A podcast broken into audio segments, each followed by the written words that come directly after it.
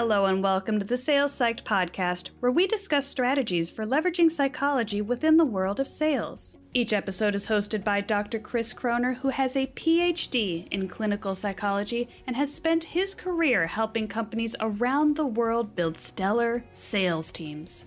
Let's get started.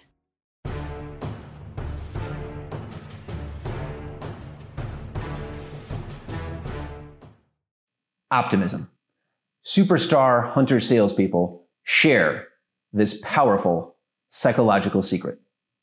Today, I want to talk about an absolutely critical personality trait that your salespeople must have to succeed over the long term as hunter salespeople. This deep psychological trait is optimism. Optimism is a salesperson's sense of certainty in success and resiliency in the face of rejection. This is a deep, innate psychological trait. Unfortunately, it cannot be taught, no matter how many Matt Foleys you bring in to fire everybody up. Think about what a hunter needs to do. Go out, knock on a door, whether that's in person or over the phone, sometimes get that door slammed in their face, then knock on the next door with that much more certainty and passion and conviction. Psychologically, that's a very special person we're talking about.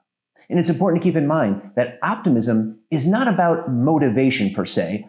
Optimism is the inner confidence your salesperson has to be able to cope with rejection and focus on the reward that is surely coming through perseverance. A terrific study on optimism was conducted by Peter Schulman, a pioneer in the study of optimism in salespeople. He measured differences in optimism levels of salespeople in several industries, including real estate, banking, car sales, and office products.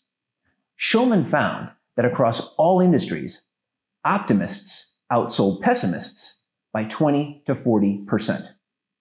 It's important to point out to you as a manager that optimism is not a lack of fear.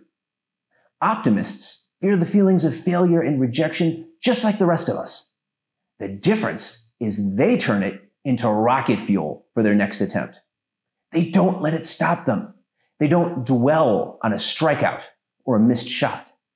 They're already focusing on their next chance to hit a home run or to close a deal. Here's a great interview question that gets right at optimism. Tell me about a time when you remained persistent, even though everyone else around you gave up. Now tell me about another time.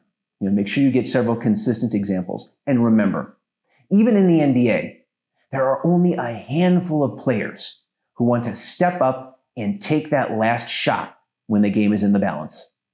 Michael Jordan demanded the ball because he had supreme confidence and optimism that he would make it. And he usually did. Thank you for listening to the Sales Psyched podcast. If you haven't already, please be sure to click the subscribe button and leave us a five star review. If you found this information helpful, please consider sharing it. We'd love your help in spreading the word. Until next time, take care.